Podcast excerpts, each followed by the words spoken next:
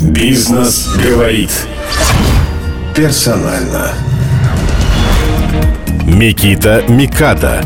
Белорусский IT-предприниматель, живущий в Силиконовой долине.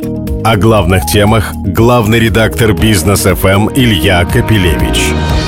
Микита Микада попал в заголовки новостей, предложив финансовую помощь белорусским силовикам, если они решат уйти со службы, и организации Фонда поддержки бастующих.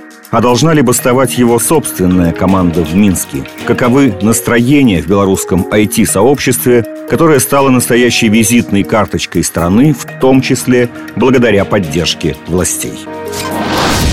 Микита Микада. Персонально. Только на бизнес ФМ. Эм. Мы разговариваем сегодня в Зуме с Микитой Микада, он улыбается нам из-под Сан-Франциско, из Силиконовой долины. Микита Микада – один из десяти самых успешных белорусских IT-специалистов, о которых пишут профильные журналы, пишет Forbes. Он не создавал всем хорошо известный Viber или World of Tanks или Maps.me, он создает продукты в сфере B2B. Но сейчас э, он очень известен, потому что вы попали в новости несколько дней назад – своим предложением белорусским силовикам оказать им личную финансовую помощь в случае, если они решат оставить службу. А сейчас вы э, с коллегами создаете фонд поддержки бастующих. Ну, вначале давайте об этом и расскажем. Сколько денег, от кого поступают в этот фонд? Как вы их будете распределять? С кем вместе? Давайте я вас для начала поправлю. Я предложил финансовую помощь силовикам, которые перейдут на сторону добра и которые прекратят насилие в Республике Беларусь. Вот это мои дословные слова. Здесь есть какая-то принципиальная разница? Да, есть. Значит, э, во-первых, не обязательно оставлять службу, чтобы быть на стороне добра. И не обязательно оставлять службу для того, чтобы прекращать насилие. В белорусских силовых структурах есть огромное число достойных и честных людей, которые не приемлют ту жестокость, с которой отмороженное меньшинство избивало людей, мучило их и пытало в СИЗО Беларусь. А вы получили конкретный отклик? Да. Видео, которое я записал и выложил у себя в Инстаграм, э, набрало какое-то сумасшедшее число просмотров. Мы говорим там про сотни тысяч, больше полумиллиона точно. И э, мне начали писать точно уже больше, чем тысяча человек написало. Кто-то предлагает присоединиться к этой инициативе, кто-то предлагает как чем-то помочь, а также пишут силовики. Вот мы общаемся на текущий момент с более чем 400 силовиками. То есть отклик очень бурный. И я добавлю, то есть для того, чтобы перейти на сторону добра и остановить насилие, не обязательно уходить из э, силовых структур.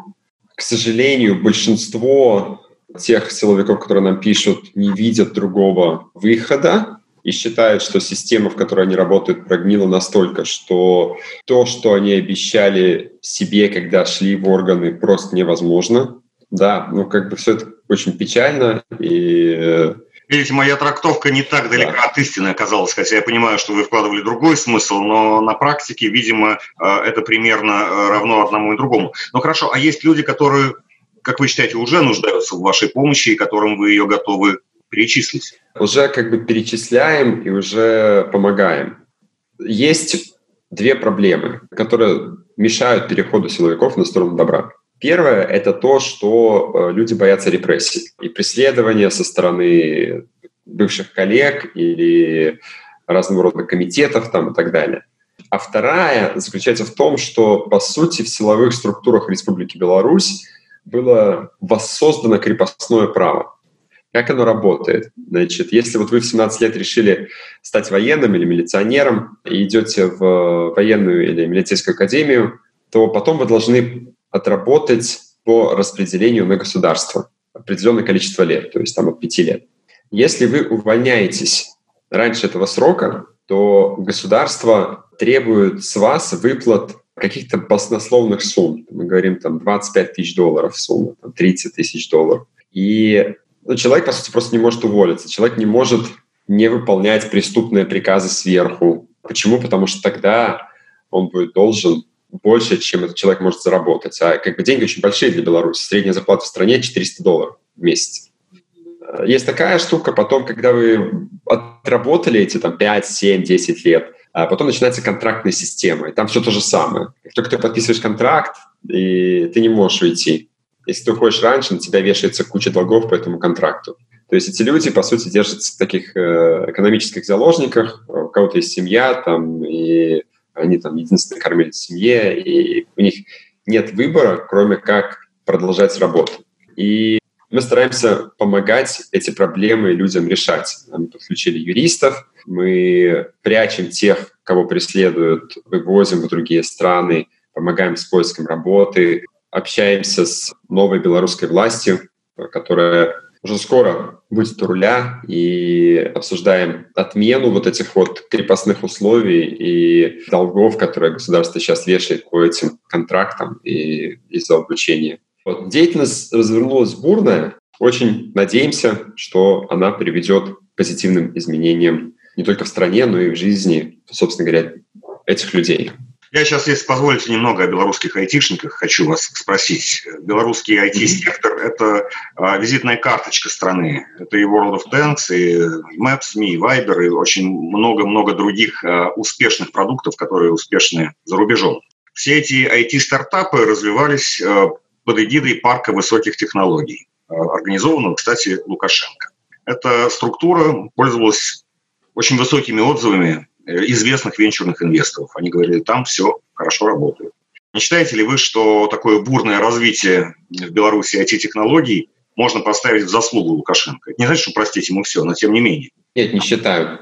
Не считаю ни в коем случае. Причина, по которой в Беларуси очень сильное IT, э, ровно как оно и сильное в Украине, заключается в том, что в Беларуси много образованных людей, Э, Еще с советских времен э, сильная э, математическая школа, и кроме как в IT больше нигде нельзя заработать достаточно денег для того, чтобы стать средним классом.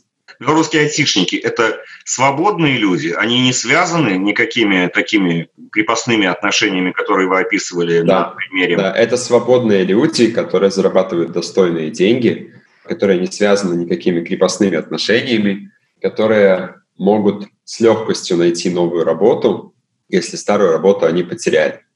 На рынке труда в Беларуси наблюдается голодание кадров, нежели чем избыток.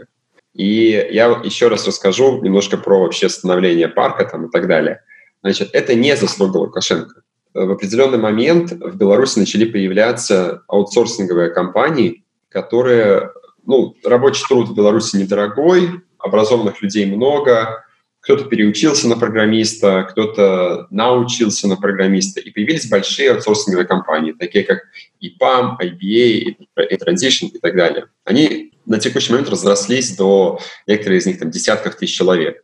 Значит, эти аутсорсинговые компании работают как инжиниринговая школа, то есть в них люди учатся и становятся инженерами программного обеспечения.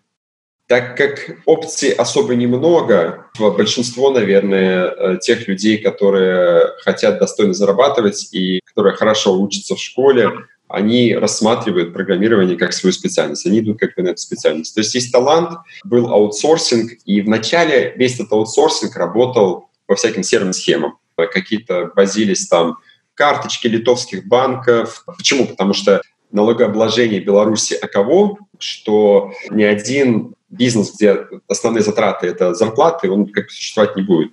В общем, поэтому было куча серых схем, разрослись огромные компании, и когда уже вся экономика была подмята под государство белорусское, правительство на это посмотрело и такие, ну окей, если мы сейчас эту корову зарежем, все эти айтишники разбегутся, уедут в Литву, Польшу, там, Украину и так далее. И мы будем сидеть вообще без ничего. Э, поэтому давайте организуем для них особенные условия, при которых они будут работать в белую, и мы хотя бы будем видеть весь поток денег. Ну, а деньги-то они все равно будут тратить здесь. И деньги будут тратить на то, что мы уже давно контролируем. Вот, собственно говоря, так и появился парк высоких технологий. Ну, то есть вся заслуга государства это в том, что там были созданы особенные налоговые условия. Все остальное, Viber, там, World of Tanks и так далее, и так далее, это заслуга белорусов. Парк высоких технологий – это просто структура, которая позволяет подобного рода компаниям работать в белую. Бизнес говорит персонально. Парк высоких технологий долгое время возглавлял Валерий Цепкало, который пытался mm-hmm. участвовать в этих выборах. Ну, хочу спросить ваше, собственно, личное мнение о нем. Он был тоже частью системы. У меня нет никакого мнения. Я, ну, то есть я его лично не знаю. Я знаю, что когда парк создавался, он как бы был нацелен на аутсорсинговые компании, что неплохо. В Беларуси их было тогда большинство. Они до сих пор делают большую часть, э, скажем так, из оборота парка высоких технологий. Они э, являются отличной инженерной школой для программистов. То есть, ну, как бы нет у меня мнения как бы, ну, какой-то поддержки мы никогда не получали особенно. Ну, общались, со старым руководством общались, с новым руководством общались. Ну, это вот, вот и все. Да нам на самом деле не нужна никакая поддержка. Нам нужны нормальные условия бизнеса. Мы сами все сделаем. И сейчас, вот, на ваш взгляд, настроения царят и доминируют э, среди тех, э, в общем, тысяч айтишников, которые работают под эгидой парка. Ну, что они там, не знаю, пакуют чемоданы, или ходят на митинг, или продолжают работать. Кстати, ваша компания, вот э, все говорят о забастовках да. в Беларуси, а ваша компания там должна бастовать? Э, да, ну, у меня нет никаких ожиданий, что у меня в компании в Беларуси кто-то сейчас будет работать. Это невозможно. Абсолютно все нормальные белорусы сейчас что-то делают для того, чтобы сменить режим на нормального президента. Все. Я не знаю ни одного белоруса, который бы сейчас чем-то не занимался. Кто-то ходит, делает забастовки, кто-то ходит на митинги, кто-то делает что-то в интернете. Ну, все что-то стараются делать. Потому что то варварство, с которым были разогнаны мирные протесты и пытки, избиения, это просто ну, такой грубый плевок в лицо людям, что ну, никто не может этого выдержать просто. Поэтому у меня нет ожидания от сотрудников, что они сейчас будут работать. Я не могу работать, не представляю, как они могут работать. Мы делали опросник, делали опросник, где мы спрашивали, хотите ли вы ехать из страны, там, на какое время, что будем делать. Потому что, в принципе, нам подняться, запаковать чемоданы и переехать в другую страну большой проблемы не представляем. И больше 80% хотят уехать более 80%. Не назвать это ведь не назвать э, такими настроениями, скорее пораженческие настроения. Нет, нет. Потому они не верят в то, что э, вот все изменится, как они хотят, и скорее им Смотрите, быть. мы делали э, опросник в среду, когда на улицах царило мракобесие, и люди думали, что дальше в Беларуси будет 37-й год. Вот. Э, в четверг ситуация начала меняться. Переломили как-то противостояние в, в сторону народа, и уже, скажем, в выходные настроения скорее были «мы победим», и мы остаемся. Собственно говоря, во всем белорусском IT сейчас такие настроения. Если режим победит, мы уезжаем. Но мы должны сражаться, и мы должны остаться. Настроение скорее такое. И мы победим. А в Калифорнии среди ваших коллег в э, Силиконовой долине вас спрашивают об этом? Эта тема на слуху, она интересует тех, кто живет там? Американцев не могу сказать, что в достаточной мере. У них свои проблемы, коронавирус, выборы. Белорусов, россиян, украинцев очень сильно, конечно, очень сильно. И число людей, которое пришло на митинг в поддержку белорусского народа, ну, меня очень сильно удивило. Много, очень много людей в Сан-Франциско пришло на митинг. На секунду я хочу отвлечь вас от того, что в самой Белоруссии происходит, и спросить ваше отношение именно к тому, как в мире и э, в разных странах э, воспринимают и относятся к тому, что происходит в Беларуси. Во-первых, насколько это занимает вас, и какие у вас по этому поводу эмоции и впечатления? Вы знаете, хотелось бы больше внимания. Еще, наверное, до четверга я не понимал, почему об этом не пишет каждое издание на Земле с четверга начали писать. Ну, почему с прошлого четверга на четвертый да. день после выборов. Да, да, да. Да, и когда я говорю про среду, про опросник, это прошлая среда. Вот. Э, пишут, уже, уже пишут, и, в принципе, постепенно по нарастающей поднимается какая-то волна тоже мирового внимания, мирового негодования. По мере того, как мы будем знать больше о убийствах, пытках, изнасилованиях, э, я думаю, что эта волна будет становиться все больше и больше. Как Россия реагирует на это? Я имею в виду в широком контексте. Вы знаете, к сожалению, по-разному. То есть э, в России есть э, разные точки зрения. Одна из них – это то, что в Беларуси случается цветная революция, и это совершенно не так. В Беларуси нет противороссийских каких-то антироссийских настроений э, вот, в текущих протестах. В Беларуси большинство людей поддерживает союз с Россией. Мы говорим на русском языке, и вот эти протесты, они несут не националистичный характер, они несут антилукашенковский характер. Все, что мы хотим, мы хотим все, чтобы так же оставалось. Вот мы как бы э, как оставались в Союзе, так и остаемся. 70% нашей экономики зависит от России. Мы хотим все оставить как есть, кроме президента. И вот его небольшой команды. Скажите, теперь я к первой нашей теме вернусь. Вы описали ту ситуацию, как вы видите, например, с силовиками. А я слышал, например, хотя, честно скажу, у меня мало прямых знакомых в Беларуси, ну, у нас в Москве тоже живут белорусы, и мы от них э, какую-то информацию тоже получаем. Я, например, слышал, что некоторые силовики просто боятся. И боятся да. они не только властей, они боятся и тех, с кем они сейчас оказались по разную сторону баррикад. И, как мне кажется, может быть, многим кажется, что мост навести уже невозможно, что они уже отрезаны. Э, мост навести точно возможно. По ту сторону баррикад народ, обычный народ. В Беларуси чем еще уникален этот протест? Это тем, что он, объективно говоря, не организован. Он очень стихийный и супернародный. В Беларуси есть, скажем так, ну, номенклатурная оппозиция, которая участвовала во всех предыдущих выборах, которую можно назвать прозападной, но сейчас их не очень видно-то. Возможно, как бы их не видно, потому что власть уже 26 лет их душит и сажает, и мучает, и так далее, и так далее, и так далее.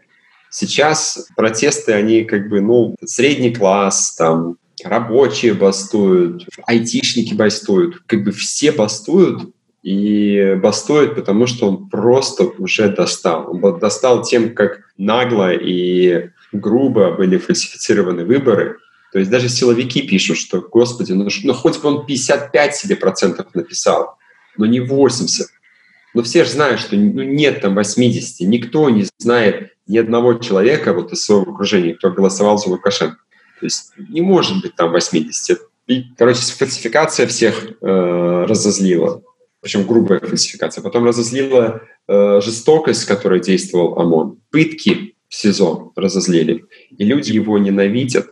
Так вот, по ту сторону обычные люди, и да, есть горстка людей, которые запятнали честь мундира, и которых, которых народ тоже ненавидит.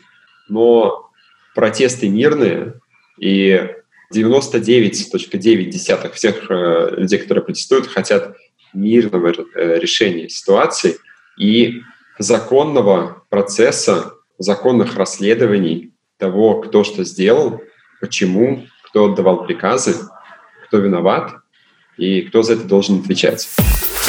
Бизнес говорит персонально. Вы молодой человек. Почти вся ваша жизнь, ну, пока вы жили в Беларуси, она прошла при Лукашенко. Да.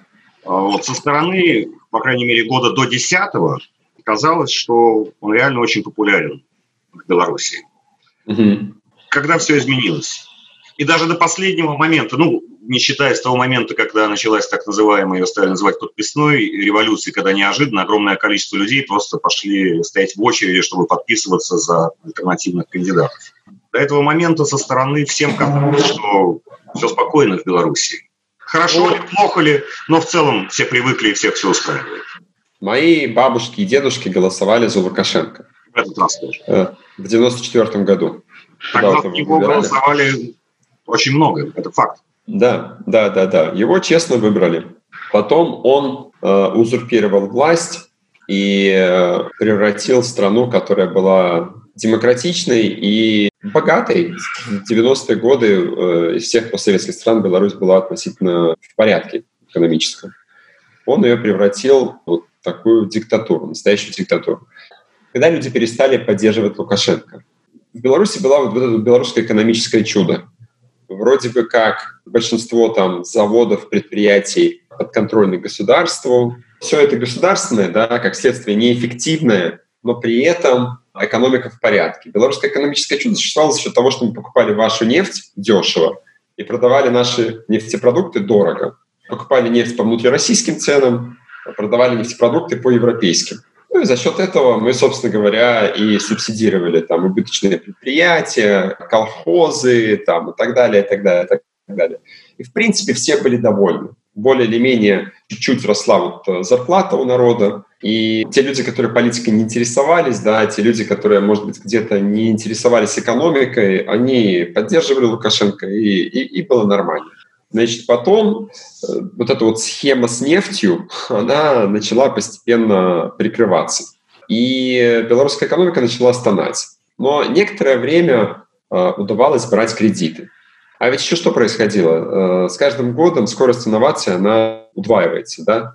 И если еще там в 90-х можно было сделать трактор на МТЗ, который более или менее там, ну, дешевле, но как-то там конкурирует с другими аналогами, то в 2020-м трактора Deere управляются искусственным интеллектом или грузовики МАМ. А белорусская вот эта вся история, как бы, ну как можно построить трактор, который управляется искусственным интеллектом на заводе, который принадлежит государству, где люди зарабатывают 300 долларов в месяц. А рядом есть парк высоких технологий, где созданы самые успешные, одни из самых успешных. Вот. А там ничего государственного. Вот два уклада рядом. Там, там государственного нет ничего. То есть это единственная сфера индустрия, в которую государство не лезло. И именно благодаря тому, что оно не лезло и не мешало, и произошло вот это IT-чудо. То есть в, в этом-то и парадокс. Все те сферы, там, сельское хозяйство, промышленность, тяжелая, легкая промышленность, все, что пытался э, починить Лукашенко, все это в разваленном состоянии сейчас.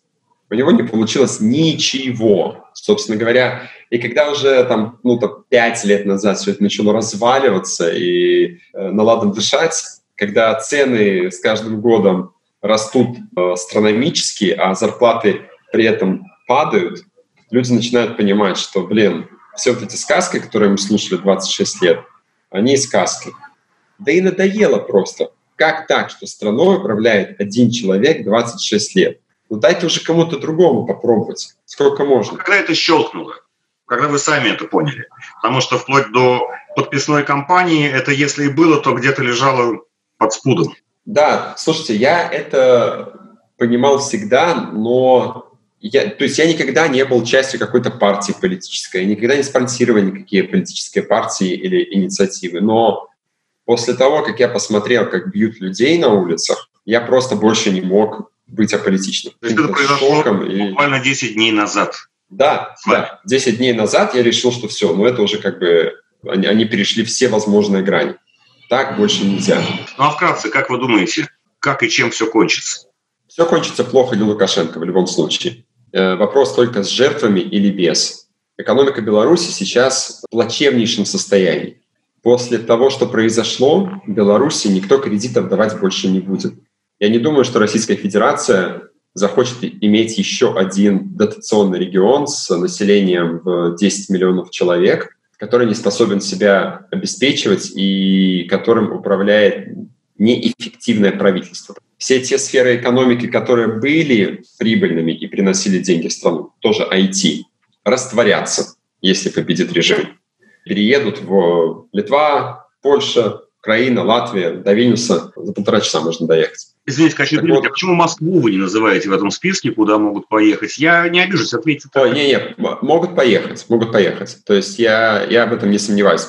Э, так как у айтишников есть выбор, и так как белорусская IT работает на внешний рынок, насколько я знаю, последние налоговые изменения, которые произошли в России, э, в России, да, они позитивны для компаний, которые на внутренний рынок работают. По-моему, ну, то есть я, я слышал такую обратную связь, но я ну, не владею вопросом. Я знаю, что как бы, ну, там рабочие, там молодежь в Россию, конечно, поедут. Но для IT, да, белорусского, для простого программиста ты можешь выбирать, окей, поехать в Литву, Латвию, Польшу, получить через пару лет вид на жительство ЕС и путешествовать по Европе, либо поехать в Москву, как бы, ну а Москва, где, наверное, не самый комфортный город для жизни. Город очень большой, все дорого, пробки там, то-то, то-то, то, как бы, ну, кому-то нравится, кто-то туда едет. Ну, в основном вот, от айтишников я слышу желание ехать на Запад. Я давайте закончу тем, с чего начали. Фонд и перечисление денег тем, кто сейчас нуждается. Вы можете сообщить что-то конкретное? Сколько денег перевели, сколько вы и да, как, да. каким каналом, в результате каких решений их распределяете? Да, я расскажу. Значит, я примкнул к ребятам, которые фонды э, для помощи людям в Беларуси собирают уже давно. Они со- собрали фонд для помощи медикам во времена коронавируса, потому что белорусский правитель предложил пить водку и ездить на тракторе, чтобы не болеть коронавирусом. Ну и многие не согласились с тем, что это будет работать. Вместо этого собрали фонд и помогали медикам напрямую. Сборы идут через Facebook, называется Фонд солидарности. 20 с чем-то тысяч человек сделали донейшн, и общая сумма полтора миллиона долларов, по-моему, на текущий Все в электронной форме происходит, да? Да, все происходит в электронной форме. А как довести эти деньги до тех, кому, вы считаете, они должны достаться? И, кстати, кто это решает? Вот такой Да, да, смотрите, проблема огромная. Почему? Потому что белорусский режим продумал невозможность отправки денег неправительственным организациям. И ну, ровно как и в России, для того, чтобы зарубежная организация могла отправить деньги в благотворительную организацию в Беларуси, нужно пройти там несколько врат а, ада. Поэтому деньги посылаются адресно, конкретно там, тем людям, которым они нужны. Это невероятно сложный с точки зрения операционной деятельности процесс. То есть, ну, представьте технически, как, как, вот, как бы организовать передачу денег десяткам тысяч человек. Да? Это тяжело. Однако, ну, в общем, благодаря, благодаря талантливым людям этот процесс начал работать, и деньги начали поступать к адресату. Следите за нашими социальными медиа. Мы просто мы постим информацию о том, до, до кого деньги доходят и почему именно эти люди были выбраны и так далее. Но надо понимать, что процесс доставки денег в Беларусь из-за рубежа – это очень сложно. Поэтому, если вот меня слышат белорусы, пожалуйста, наберитесь терпения и поверьте в то, что если вы пострадали, то вам помогут и э, вашу заявку рассмотрят, э, с вами свяжутся, и, ну, и вы получите помощь. Только наберите, пожалуйста, терпения, потому что мы тоже делаем очень много работы, чтобы это было возможно. Спасибо за открытый разговор. Микита Микада, белорусский IT-предприниматель, чья команда в основном работает в Минске, ну а он в Силиконовой долине, это уже другая часть истории, потому что там продажи. Об этом мы, может быть, поговорим в другой раз. Спасибо. Бизнес говорит персонально.